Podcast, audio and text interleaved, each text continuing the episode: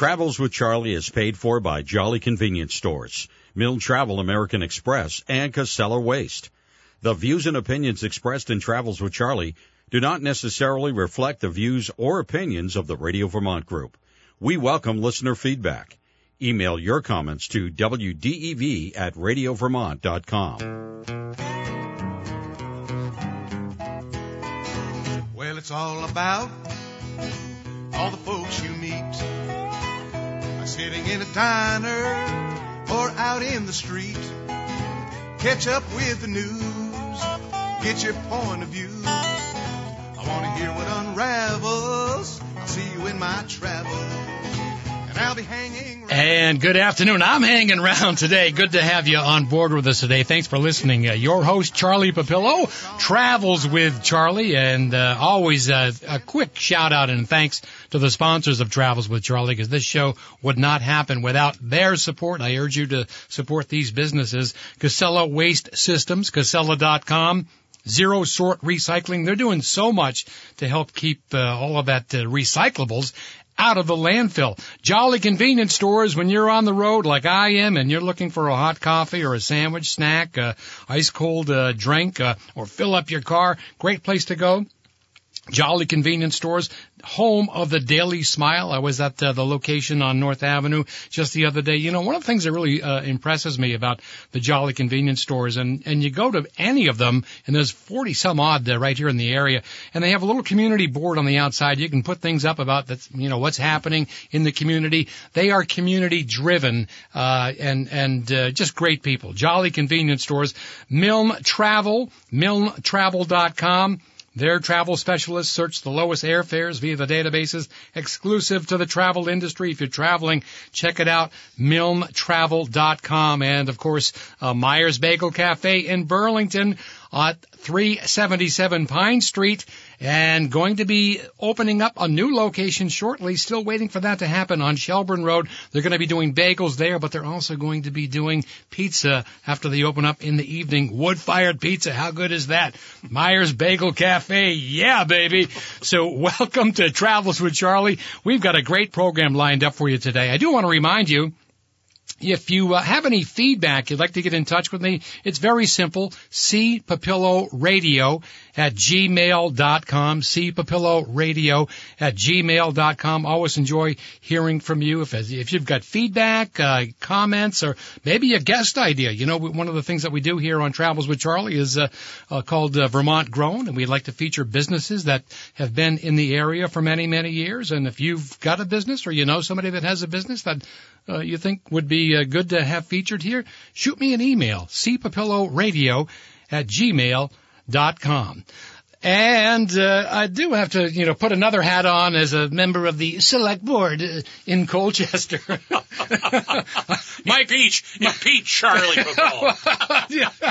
I'm not up for election this year, so I'm not, you know, I'm not looking for votes. But our annual town meeting is uh, tonight. That's Monday, March 6th. If you're listening on the podcast, it's too late to go uh, at Colchester High School. That's at seven o'clock, and of course, uh, voting tomorrow. And you know, get on out and vote tomorrow. And as you know, we've got. Uh, the uh, the rec center big that uh, recreation center. let, uh, we need to recreate. so get on out there. Uh, that was unanimously uh, supported by the select board in Colchester. So hope to see you out there today uh, or uh, tomorrow. Well, um, great lineup today on the program as always. Uh, we've got uh, uh, well, we had her on when she was campaigning for her House seat, and she won her election. Ashley Bartley will be joining us uh, to fill us in on what's happening in Montpelier. And my first guest, you've heard him in the background uh, just a moment ago. Uh, in fact, he has the distinction of being on the rotating list of guests on this program, as well as yes, this is I think look they're coming in to they want autographs. You know when I uh, uh, as well. Mike was on, actually uh, featured in one of the videos that we did on Travels with Charlie, the Travels with Charlie videos. We uh, you can see that at wdevradio.com. Go to the website. We've got those along with our podcast. Uh, won't you please welcome veteran news reporter Mike Donoghue. How we doing, Charlie? We're doing, you know, we need a, Quorum, I think we need a drum roll and a little echo when we go, Mike Donoghue. Mike, You didn't even mention that Quorum is at the helm. and, and Corm is Corm's running the board, so we're going to play a little, you know, name that tune coming up uh, during the breaks here as well. Uh, uh, Mike, do you do you get um, when do you get used to being called the legendary or the veteran? Because you are. I mean, you are the dean of journalism in in Vermont. the uh, Mike Townsend, the former editor of the Free Press, started this legend. Yeah. He kept You are a "The legend." legend, le- legend, the, the the legend. I said, could you at least say living legend? you know, I just want to make people clear that you know I was legendary. You know, Well, you yeah, know, it's true. Usually, yeah, usually that's fun. You know, after you've passed, he, he was a legend. Um, but you are a legend. I mean, you've in, in the newspaper business, uh, 55, Plus years, yeah, 50, 50 yeah. plus years. Uh, and your perspective, obviously, you know, from the Burlington area, you were writer uh, for the Burlington Free Press. In fact, the last time we had you on, we that's what we talked about, just your your time with the Free Press, how newspaper reporting has changed and the like. But let's go back uh, about uh, 50 years, if we could, and that's the reason for asking you on here today. Is as many of our listeners know, they've been following this story for the last 50 years if you grew up in the Burlington area, even if you didn't grow up in the Burlington area, you'll recall the the the murder of a 24 year old woman on Brooks Avenue in Burlington.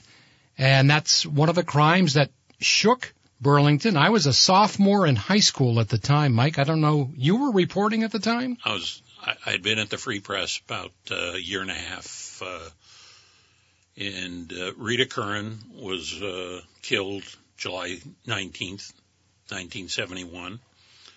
She was a second grade teacher, just finished her second year at Milton Elementary. Came from a Irish Catholic family up in Milton. Uh, well known family, parents active in the community. Uh, and uh, it shocked Burlington, it shocked Vermont. Uh, we just didn't have um, those kind of things happening in Vermont where, and you know, th- the door was unlocked in the apartment. Somebody went in. You know, she was sexually Everyone's door was unlocked back in 1971. I know we we touched on this a, l- a little bit before we went on the air. And, and, and by the way, I'd, I'd like to just kind of throw this out to our listeners this afternoon on Travels with Charlie. If you'd like to join us, uh, 244-1777 or 1-877-291-8255 if you grew up in the area or if you remember this, uh, this murder.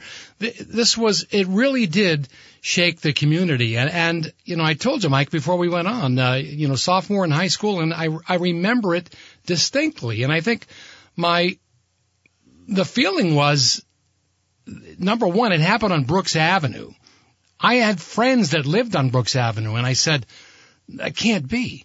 That's a nice section of town. That just, that, that couldn't happen there. And I know you talked about how y- people went to stores to buy locks for their doors Yeah. and you couldn't find them. Yeah, it was it was crazy. Uh, one of our reporters was assigned to go talk to hardware stores, and the secondary locks were going off Yeah. the shelf, and uh, they were sold out. You know, it just people could not believe that somebody had entered. And as you said, back then nobody ever locked their Nobody locked doors. their doors. Yeah. Nobody didn't lock their cars. Yeah. Didn't you know? People just crime wasn't happening. I mean, I have memories of leaving. I, li- I grew up on uh, Lower St. Paul, Lower St. Paul Street and Lower Pine Street uh, uh, in Burlington, and and boy, those neighborhoods certainly have changed from from when I grew up. you know, as I get older, I don't even realize that I, you know, I, I lived in the slums back then. You know, I, I was in the ghetto. You know, and it really, uh, you know, some of those areas are now. Not to knock anyone that lives there, but it, you know, those areas certainly have changed. And, and we would, you'd leave your, you know, the wooden door you'd leave open, but you'd you'd lock your screen door because it was hot out, and Yeah. you want to. So if anybody wanted to get in, even if that screen door was locked, you just sliced the screen and you'd get in. And we never thought anything of that. We Yeah. just didn't think anything of it. And everything changed from 1971. It did. It really changed for Burlingtonians and it's continuing to change. Yeah, pe- pe- people now, you know, just have to lock their doors. They're careful about uh, where they walk, uh, about lighting. Um, it's everywhere. Yeah. You know, it's scary. So, Mike, let me ask you: Did you ever think that you would be writing this story some 52 years later? The crime has been solved. Are you satisfied that it's solved? That the, the person that they named is the person that it's, it's sort of circumstantial evidence, is it not? Well, uh, just to catch some of your listeners up. so what happened is the Burlington police, uh, there was a Lark cigarette Yeah. left at the scene. That became crucial evidence. They used DNA from that Lark cigarette that the killer apparently, while killing her, it probably fell out of his mouth and was between her arm and her body, I guess. Yeah. And they found that with some ash and And they've kept it all and, these and years. they, and they kept it. Yeah. And, and Jon Murad, the acting chief, gave a big salute to those early Burlington police detectives, and and I would say Harold Baker, who was the identification officer, was probably one of the big ones. Uh, Dick Bolio later became police chief.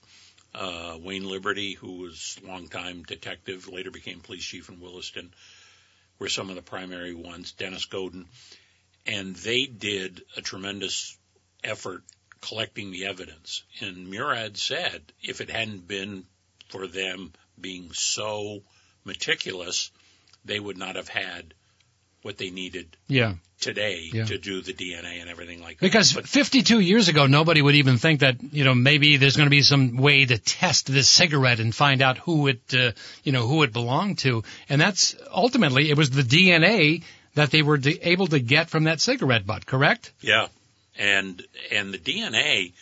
What what was interesting was that uh, if you sign up for Ancestry.com and other things like that to check your ancestry, there's a box apparently where it says, "Can this be shared with law enforcement?" And some cousin of the suspect, uh, William DeRoos, had checked that box. Yeah. And so when they finally got this to a lab where it could be traced down the whole family tree, that was the turning point in this case. And you asked, did I ever think it would be, I would be writing that?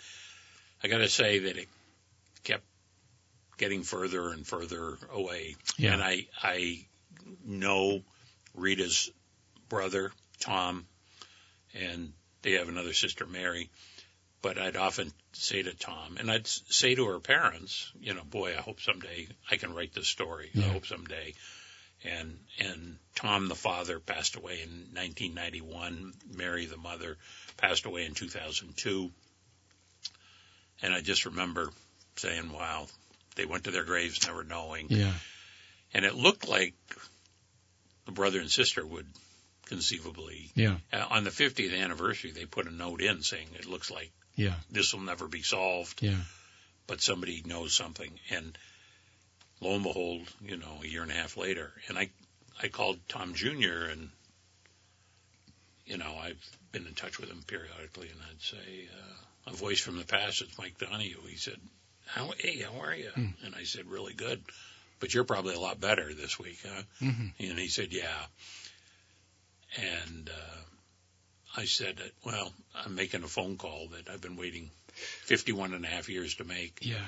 And he said, "I've been waiting 51 and a half years for this call, call Yeah. from you, Mike." Yeah. So it, uh, I mean, it was a touching thing, and and a couple of days later, they had the press conference Yeah. to fully disclose Yeah. what they found. Yeah, they there were other suspects in the case uh, previously, and then proven to, to not be suspects. One of them, uh, serial killer Ted Bundy, which some people are aware of this, but Ted wasn't he born in Burlington? He was born in uh, Burlington. His mother was from Pennsylvania. She came here to the old Elizabeth Lund home for unwed mothers. Yep. Was here for, you know, a couple of weeks and then went back to Pennsylvania with Ted. And uh, He was asked point blank about it, was he not? uh, toward the end of his, uh, just when he was on death row, Yeah. the warden asked him, I think the day of the execution, Yeah. did you kill anybody in Vermont? And he said no, and he hadn't been there. And I think they had pretty well, they they had ruled a bunch of people out. Yeah. And this There was a pretty long list, actually, They, well, and some people that lived in the in the community too, Yep, right? Yep. Yeah. There was, and when when uh, and Jim Trebe, the lieutenant who's in charge of the detective bureau, they've always had somebody working a cold case, but he he came up with the idea of look, instead of one person, we're going to try to solve this once and for all, and it's going to be a team effort, and we're going to put everybody together, and we're going to meet like weekly, and see where we stand, and and you know, I mean, it worked unbelievably. You know, Yeah. they everybody was bouncing ideas off one another apparently, and uh, the problem was that the person who was the suspect, who lived two floors up, uh, William DeRoos, his wife, they'd been married for two weeks, just flat out lied to the police Right. multiple times. She gave him an So alibi. Gave him an alibi. Yeah. She And- feared for her life, though, correct? I think she Yeah. was a little Yeah. fearful of him, and you know, she just the first time she lied, and and he said, "Look, you've got to keep lying.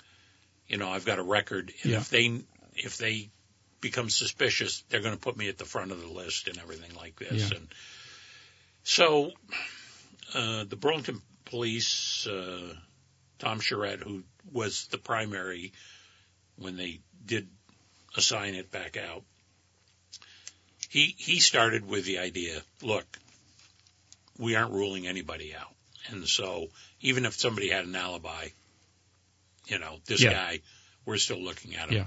So when the DNA got sent in, I think there was uh, 14 or 15 names of people who literally had been inside the apartment and everything like that, Yeah. including the two guys from the Burlington Fire Department who were on the rescue squad. Yeah. You know, they tried to get them, quote, eliminated, if you will. Right. That it was not their DNA inside the apartment and everything like that. And so one by one, they were checked off, and uh, DeRoos ended up being a match. Yeah. We'll continue our conversation. Mike Donoghue is my guest this afternoon who covered the story 52 years ago and then again just a couple of weeks ago, Rita Curran murder in, uh, in Burlington and it was solved 52 years later through DNA. We'll continue our conversation and, uh, listen, uh, you know, want to hear from you as well. If you have any questions about that, love to hear from you. More coming up straight ahead right here on Travels with Charlie, WDEV. The waste and resource management industry is a complex integrated system that many people and communities take for granted. Trash, recycling, compost, we're all familiar with the terms, but maybe not the truths behind the waste industry. Want to learn more? Beyond the Bin is a podcast by Casella, which shines a light on what really happens to our waste and recycling. If you're interested in environmental sustainability and renewable resources, then check out this podcast. You'll learn about waste and recycling, meet members of the Casella team, and one episode even deals with beekeeping.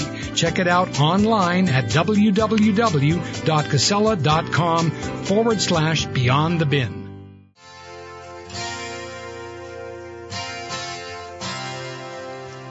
I'm going to defer to, to Mike Donoghue, the legendary Mike Donoghue on this uh, Name That Tune. Can you name that tune, Mike? Tom Petty and the Heartbreakers. We're running out of Yeah, time. well, I was- oh, he knew I it. who, I knew who was singing. Yeah, I just- okay, all right. Welcome back to Travels with Charlie. Hey, got to tell you quickly about uh, Myers Bagel Cafe in Burlington. You know, I've been a fan of Myers Bagel since they were on Main Street in Burlington. They moved to 377 Pine Street. They're delicious, hand-rolled, Montreal style wood-fired bagels, delicious sandwiches. They smoke their own meats, flavored cream cheeses. The pastries there are unbelievable. Pine Street, and soon Shelburne Road. That's right. They're going to be opening up a Shelburne Road location. Now both places will still be open. They're going to be doing more of the uh, the wholesale out of Pine Street, but uh, you can still go in there and you know get a dozen bagels if you want. But uh, you'll have to be going to, to Shelburne Road when that opens, and I'll let you know when that happens. And in the meantime. They're open from 6 a.m. to 2 p.m. daily, 377 Pine Street in Burlington. Unbelievable breakfast and lunch sandwiches. Very, very creative menu. Now, Uh, you know, coming up on uh, St. Patrick's Day, the one sandwich that they invented for St. Patrick's, I got the Irishman right be, right in front of me here. the McMeyer sandwich with a smashed fingerling potato, smoked brisket, Swiss cheese, pickles, and slaw. Ha, you can't, Can't beat go that. wrong. You Can't can't go go wrong. Check it out. 377 Pine Street in Burlington. MyersBagels.com. You can actually order online. They will, uh, they ship them all across the country.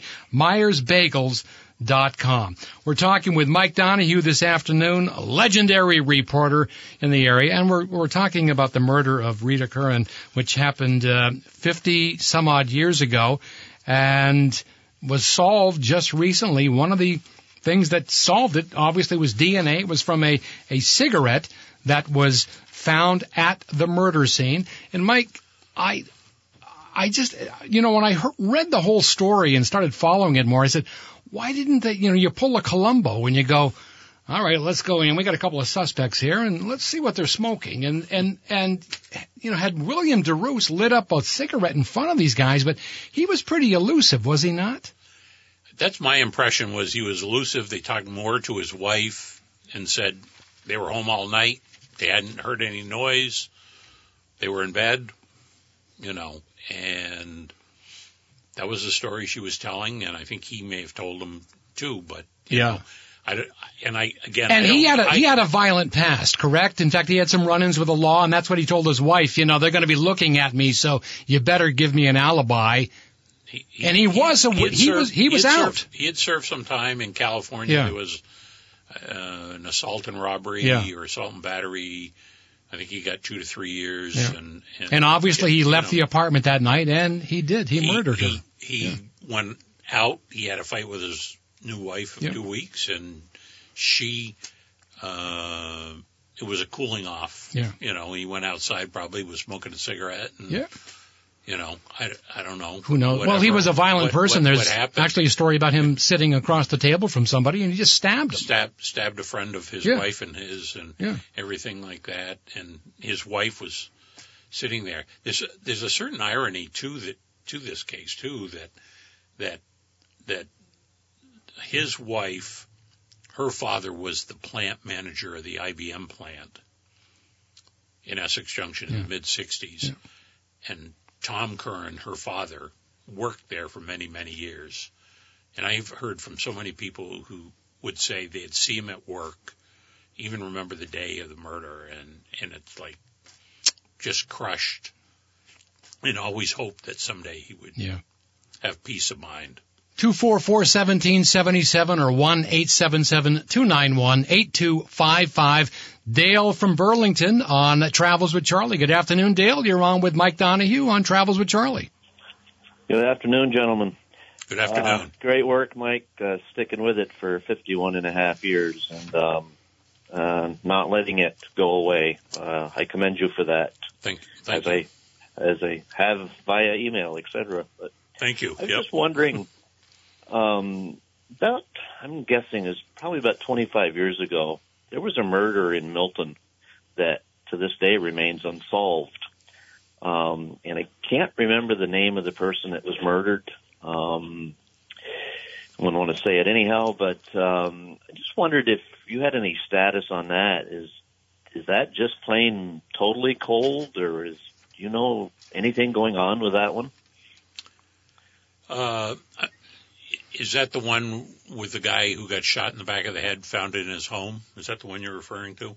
Uh, I think it had something connected with a bowling alley or something. Yep, he was a manager at the bowling alley, and Yeah. uh, there, there. I think they had some leads on it, and uh, that one was uh, that was a little slow off the mark to begin with because the res- Milton Rescue responded and they didn't see anything suspicious, Hmm. and it was thought to be natural causes or something, or s- you know they didn't really Ah. think of anything. And while they were doing the autopsy, uh, I think it was Dr. Morrill called him up and said, "You better get down here. This Wow. this guy's been shot in the back oh of the my head." God. oh So- boy. So I, I think they did have some leads. I'm not sure where they stand with that one. I mean, I do know that there there are a couple of homicides. Is a couple in Burlington that they've got some prime suspects for, but I think you know they're they're just trying to Mm. go through what they did with Yeah. probably with Rita Curran and again with all the advances in DNA. I mean, in the Rita Curran case, DNA was non-existent in 1971. Mhm. Uh, And it was I think it was very- about eight in the mid 80s that DNA started to develop, and that was about the time that William DeRoos overdosed in a hotel in San Francisco. And, uh, you know, there's been a lot of developments over the years, and now they have like this advanced DNA testing and everything. So it'll be interesting to see if uh, Mm. some of these ones in Burlington and elsewhere. Dale, thanks for your so. call this afternoon. Mike, just a couple of more quick questions. Then I, I would like to get into another cold case with you as well. Thanks for, for bringing that one up, Dale. Uh, uh, Rita had three roommates. I think one of them has since passed away. Were any of her roommates at the press conference? I know that uh, former state's attorney Pat Leahy was at the press conference.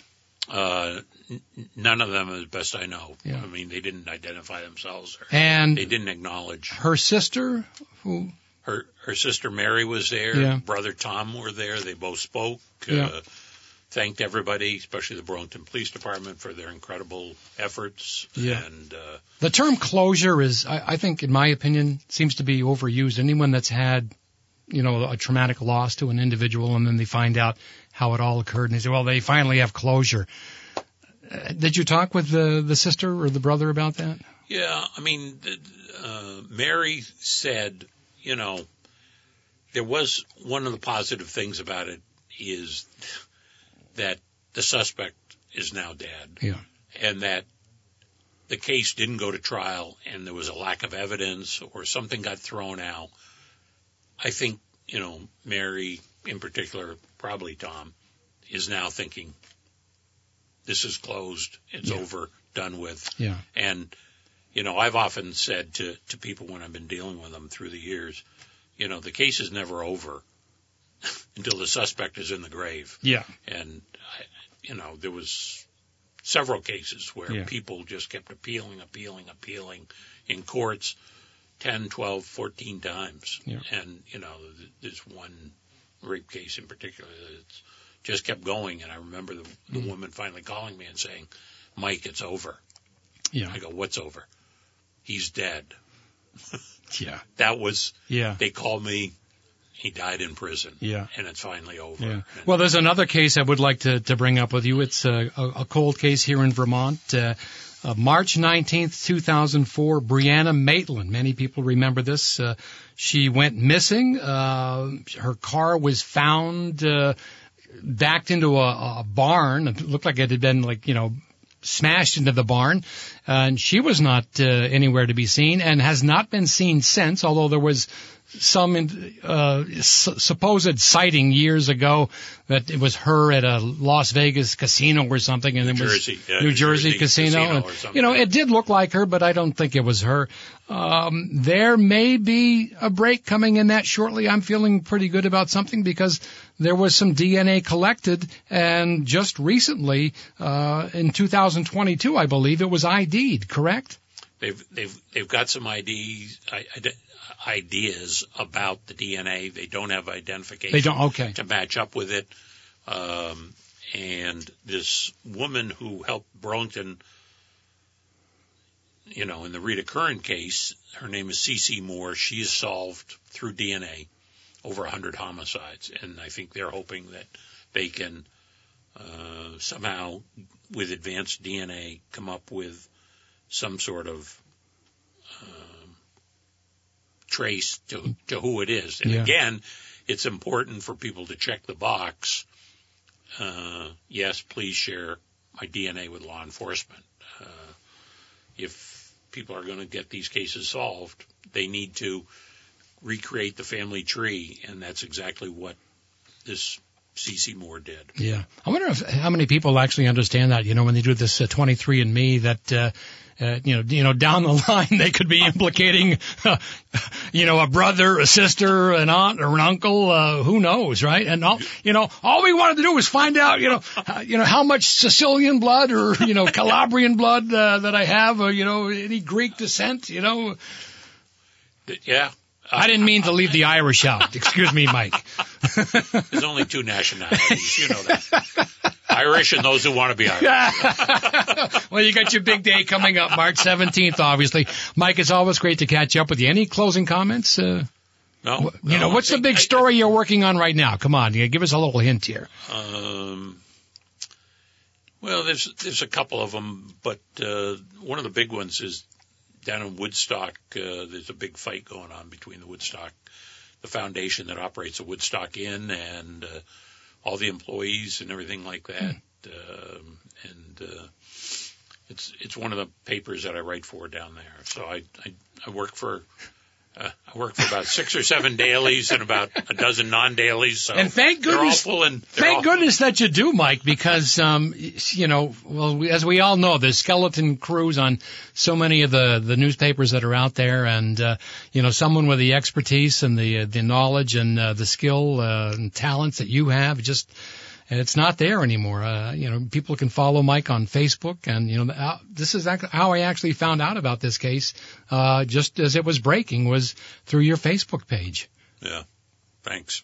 So thanks for doing that, Mike. Not a problem. Thanks for the goodies you. this afternoon too. You know, he understands the graft rules. We'll see if our next guest, uh, Ashley Bartley, will be joining me. She's a freshman legislator from Fairfax.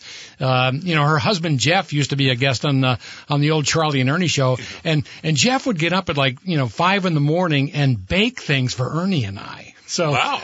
um, I'm. You, you might want to stick know, around. You know, you, never gotta- know. You, you also have to acknowledge that, you know, the the uh, senior statesman up there in Fairfax leaving the select board. Uh, you know, they, they're bringing a wheelchair in tomorrow night. and- Steve Cormier will be leaving. In fact, uh, it's it's rumored that his his his uh, last words going out of the office will be, "You won't have Steve to kick around anymore." So. You know, just be careful because the guy that controls the mic always has last, Yeah. the last laugh. You know, look out, look out. Mike, thank you for joining us here today on Travels with Charlie. Thanks for the invite. All right, stay tuned. Coming up next, Ashley Bartley, freshman legislator, joins us here on Travels with Charlie, WDEV. Whether you're traveling for a vacation, planning a business trip, or have a global company looking for a strong Vermont-based company to align with for business and meeting management, Milne Travel is a trusted local partner, and they've been one since 1975. Milne Travel is one of the top travel companies based in New England, featuring educational tours, vacation travel, or corporate solutions. Let their travel specialists search the lowest airfares exclusive to the travel industry for you. Guaranteed. We're all getting ready to travel again. Save time and money on your next trip. Go to www.milnetravel.com.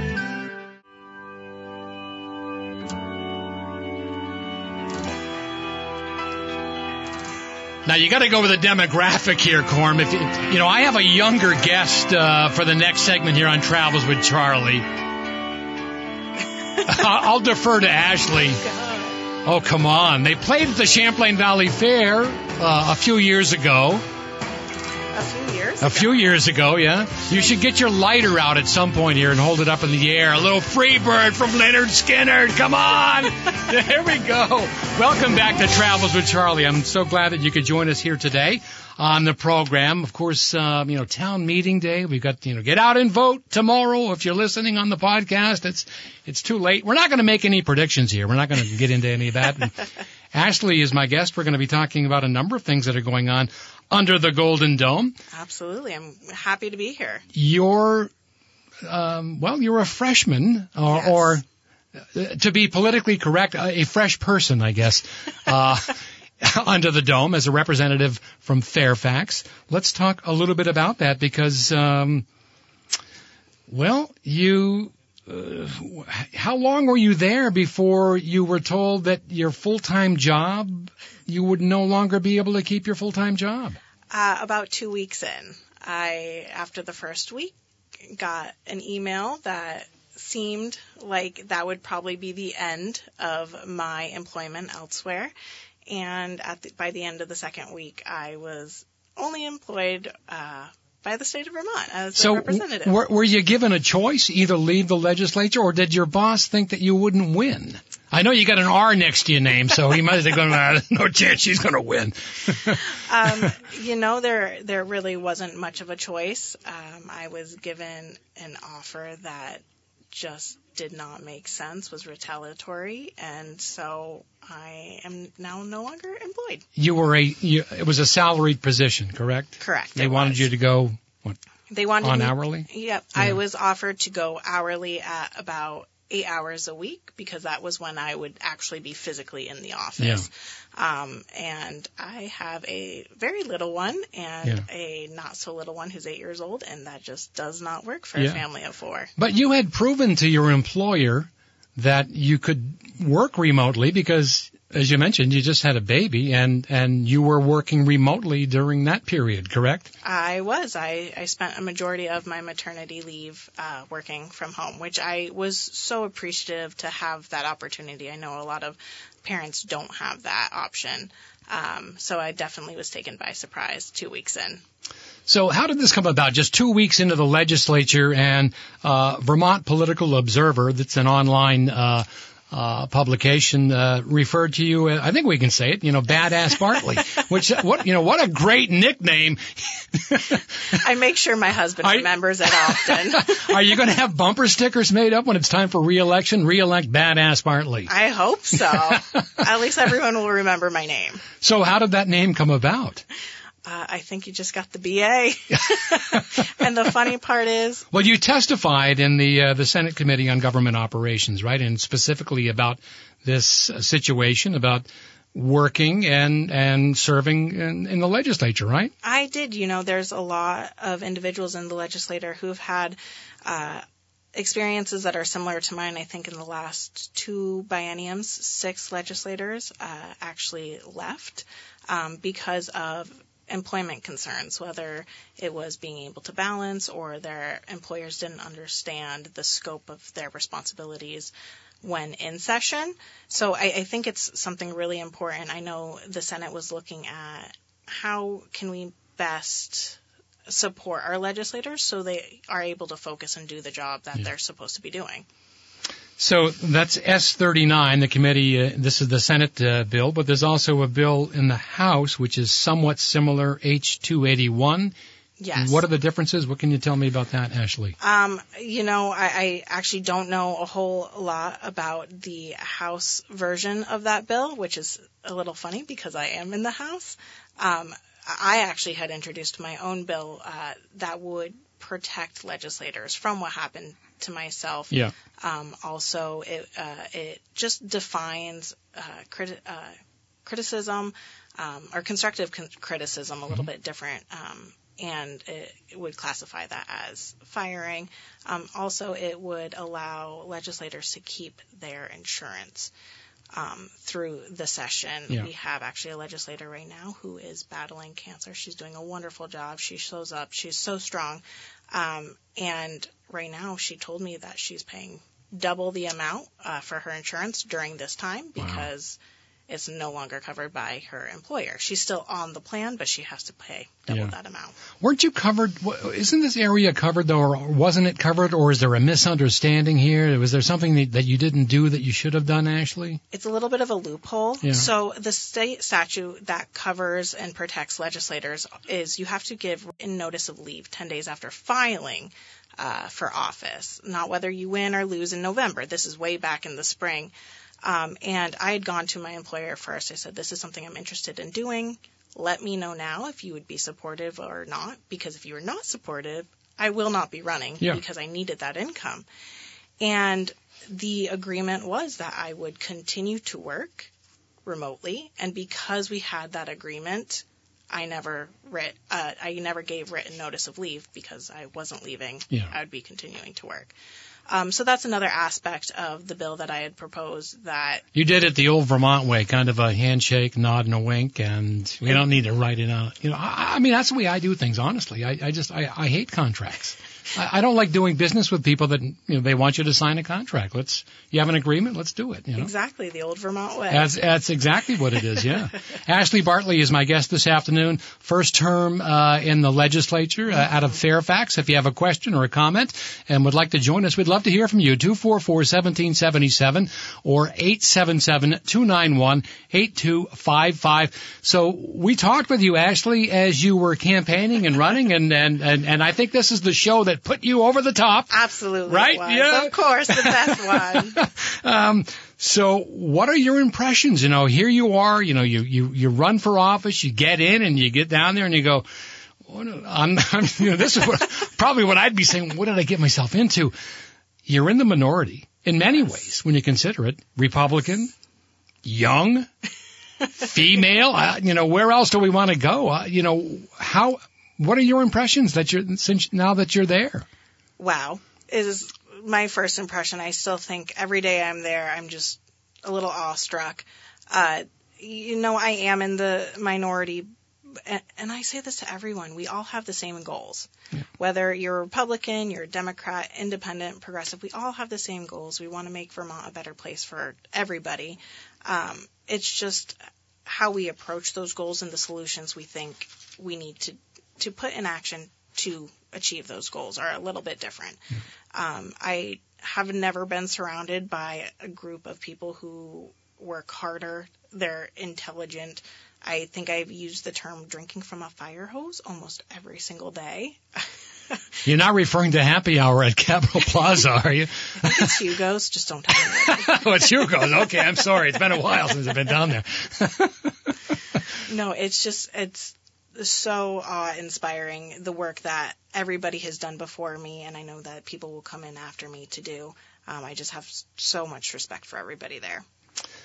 Ashley, let, us talk about uh, some of the issues that face people that want to to run for office and serve in the legislature, as we've you know brought up here. Um, you know, having to take leave from from your employment, but uh, you know, going to Montpelier and serving, and lack of health care, low wages. I mean, let's face it, it's a part-time job, Yes. although sometimes you know, there are things going on in the summer that you still need to, to dedicate yourself to. So it really comes down to who can serve. Yes, yes, and and I think that's something that the Senate, that the House are very aware of, uh, because there is a barrier to serve. Uh, you tend to see those who are retired, so who those who have already Yeah, they can do it. employment, they can Yeah. do it. Those who have the means uh, to not need another job or a full time job. Um, and, and those who do have employers who allow for the flexibility. I know there are several people who do give up their uh, health care benefits for a certain amount of uh, time of the year, Yeah. or I actually somebody on my committee has childcare issues where they their children go to two different daycares just so they can balance it. Yeah. Um, there's a lot of issues that are facing the legislator, but you know some of these issues are the same thing that are um, facing most of our working Vermonters. Yeah. What are what are some of the long-term solutions that could probably solve this? What are your thoughts on? And I've talked with other legislators and former legislators about shortening the session, paying more money, which is hard for a legislator to say. Um, I need more money if you want me to serve, but you know, ask most people, and I would be the first to say, yeah, give them more money and let's cut the session. What are your thoughts? Absolutely. You know, uh, we're just halfway through the session right now. There's a lot that has been crammed into, I think, nine weeks. Um, but if we could shorten it, Yeah. if, you know, legislators can go back to their employment and say, hey, Exactly. I'm going to be gone. So you wouldn't have to leave your employment for three months, four months sometimes. Absolutely, and, and you're right. It, it's be it's very tricky to be in the legislator and say, "Hey, pay me more," um, especially as a Republican, um, because we do have to care about the costs and what that means for our taxpayers. So that doesn't necessarily mean that's the answer, Yeah. um, but there definitely needs to be a long-term answer. I, I, I agree. Da- Ashley Bartley, my guest this afternoon on Travels with Charlie. We'll take a quick break. When we come back, I want to talk with you about daycare. That's something that's near and dear to your heart, and many people are debating it right now Yes. in, in Montpelier. And, you know, the big question is always, how do we pay for it? we'll talk more about that straight ahead, right on Travels with Charlie, WDEV. When I'm on the road, I don't have to look very far for a place to fill my gas tank or my belly. Jolly Convenience Stores with over 40 locations to choose from makes it easy. Fuel for your car, fresh made sandwiches, soft drinks, hot coffee, pastries, friendly service, and even creamies. Jolly Convenience Stores supports your community by sponsoring events, veteran organizations, and more. That's why I support them, and you should too. Stop in today. Jolly Convenience Stores, home of the Daily Smile. You got to get this one, Ashley. Every time it's somebody's birthday at a party, the DJ always puts this one on and they stand up and greatest band of all time, I have no four guys from Liverpool. The Beatles. Is this the Beatles, Corm? Yes, it's the Beatles. welcome back to Travels with Charlie. We're talking with Ashley Bartley this afternoon. Uh, if you have a question or a comment, love to hear from you. 244-1777 or 1-877-291-8255. Let's talk daycare. This is an issue certainly near and dear to your heart.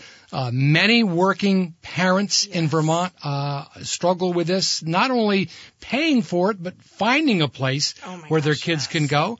And the legislature jumping in and saying, well, I got an idea, and it involves a tax. And immediately kind of shuts me down when I hear about that. But puts you in a pr- predicament here. Are you for taxing to get to daycare? What are your thoughts on it, Ashley? You know, it's really hard. I think there's so many different issues to address when it comes to childcare. Um, I've I've spoken to Let's Grow Kids. They're they really want to make sure it's affordable for all Vermonters, um, but also making sure that there's access to it and quality that is needed because there's nothing worse than bringing your child to a daycare that is not good. Yeah. Um, and we're hearing that there are people who are on wait lists up to two years. I'm hearing 2025 is when my child can start. And these are uh, men and women and parents who are saying, hey, I got to go back to work. I, I can't stay with my kids. So it is really hard. Um, Why are there not enough daycares? Is, is it because uh, is the state putting too many uh, requirements on them to become, uh, you know, a daycare provider? yes, you know, I, I think you're going to hear it everywhere. COVID exacerbated almost every issue that we were experiencing here. Everyone wants to work remotely. Yes. You can't babysit or watch kids remotely. Exactly. I mean, I think that would make parenting a little bit easier. Yeah, just put a camera and put them in a room and throw in a bag of Oreos and let them go. um, but I also think the regulations that uh, are federal uh, regulations, state regulations, have made it really hard for daycare providers to actually provide their services. I think it was back in around 2014. Um, you started to see more regulations be imposed on these child care centers, either whether in home or actual centers. Um, and while there wasn't a decrease in centers, they saw a decrease in those who are willing to open up new centers. And I think that's really hurt us, um, which is really ironic because we do have a demographic crisis Yeah. in the state of Vermont. So you're not thinking, oh, well, the kids. We're thinking of those who tend to be older. Um, but there are, you know, young families who, Yeah. who are having kids who want And we need stay to here. attract more younger families Yes. to Vermont. As you mentioned, it's a it's a demographic issue. Absolutely. Uh, want to move on to another uh, issue right now, and that is uh, S5. It's in the Senate, uh, Yes. onto the House now. Uh, this is the uh, I, I have to use the air quotation marks. The Affordable Heat Act, uh, approved in the Senate, the 1910 vote, uh, now onto the House. You guys will have a look at it. The governor likely is going to veto this. Uh, it's hard to understand. It's a marketplace of credits. I mean, I don't understand it, but basically urging homeowners to convert to eco-friendly forms of home heating, make it more expensive to heat with fossil fuels over time. You know, these are things like, it's like, if you want to drive people out of the state, There's a good way to do it right there. It really is. And, you know, I hear from constituents every time I maybe uh, mess up or say the wrong word. They're the first to call, and this is what I've heard from uh, my constituents about is their concern over S5. Um, it is not affordable. I, I've heard, well, there's just this upfront cost. And that's upwards of twenty thousand dollars. I. I don't know about you. I don't have twenty thousand dollars to revert any sort of system in my house. Um, and that's you know we're thinking that it's going to look like a 70 cent per gallon uh, tax Right. and it's it, it's a regret at the end of the day it's a regressive and harmful tax on our rural communities and those who are most vulnerable I've talked with people that say that you know, th- these heat pumps that they want you to put in that uh, they don't work really in really cold temperatures. Now we've it's been a relatively mild winter, but when you have a day it's 20 below zero, that heat pump is not going to be warming the house. Exactly. Uh, It's it just does not work for a state like Vermont.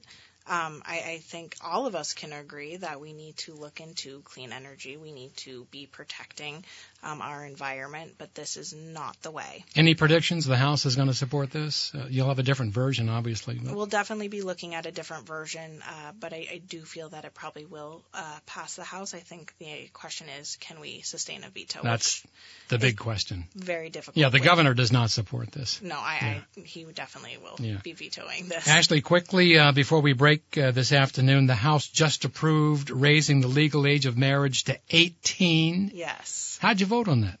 I voted yes. Um, you know, it, it's vastly different, but my eight year old stepson just told me the other day that he was Spider Man. And, you know, we, at the end of the day, these kids, they're kids. Yeah. Um, they're, we need to let them be uh, adults, Yeah. no longer minors, and Yeah. make it, let them decide then. I don't think a difference of two years is going to make or break a marriage. Ashley, thanks for joining me here this afternoon on Travels with Charlie. Good luck with S5 and then the the the, uh, the house version on that. Certainly, we we don't want to make it more expensive to live, work, and play here in Vermont. No, we do not. All right. Thanks for being with me today, Ashley. Uh, want to give uh, a shout out to all of my uh, sponsors, Casella Waste Systems, Jolly Convenience Stores, Milne Travel, Myers Bagel Cafe in Burlington. My theme song is written and performed by Billy Bratcher, my executive producer, Brad Furlan, running the board today, doing a great job. Corm. And of course, uh, coming up on the next Travels with Charlie, we're going to be talking with Nicole Junas Ravlin from Juniper Communications, just voted uh, 2023 best places to work in Vermont, according to Vermont Biz and the Vermont Chamber of Commerce. Have a great day. I'll see you in my travels.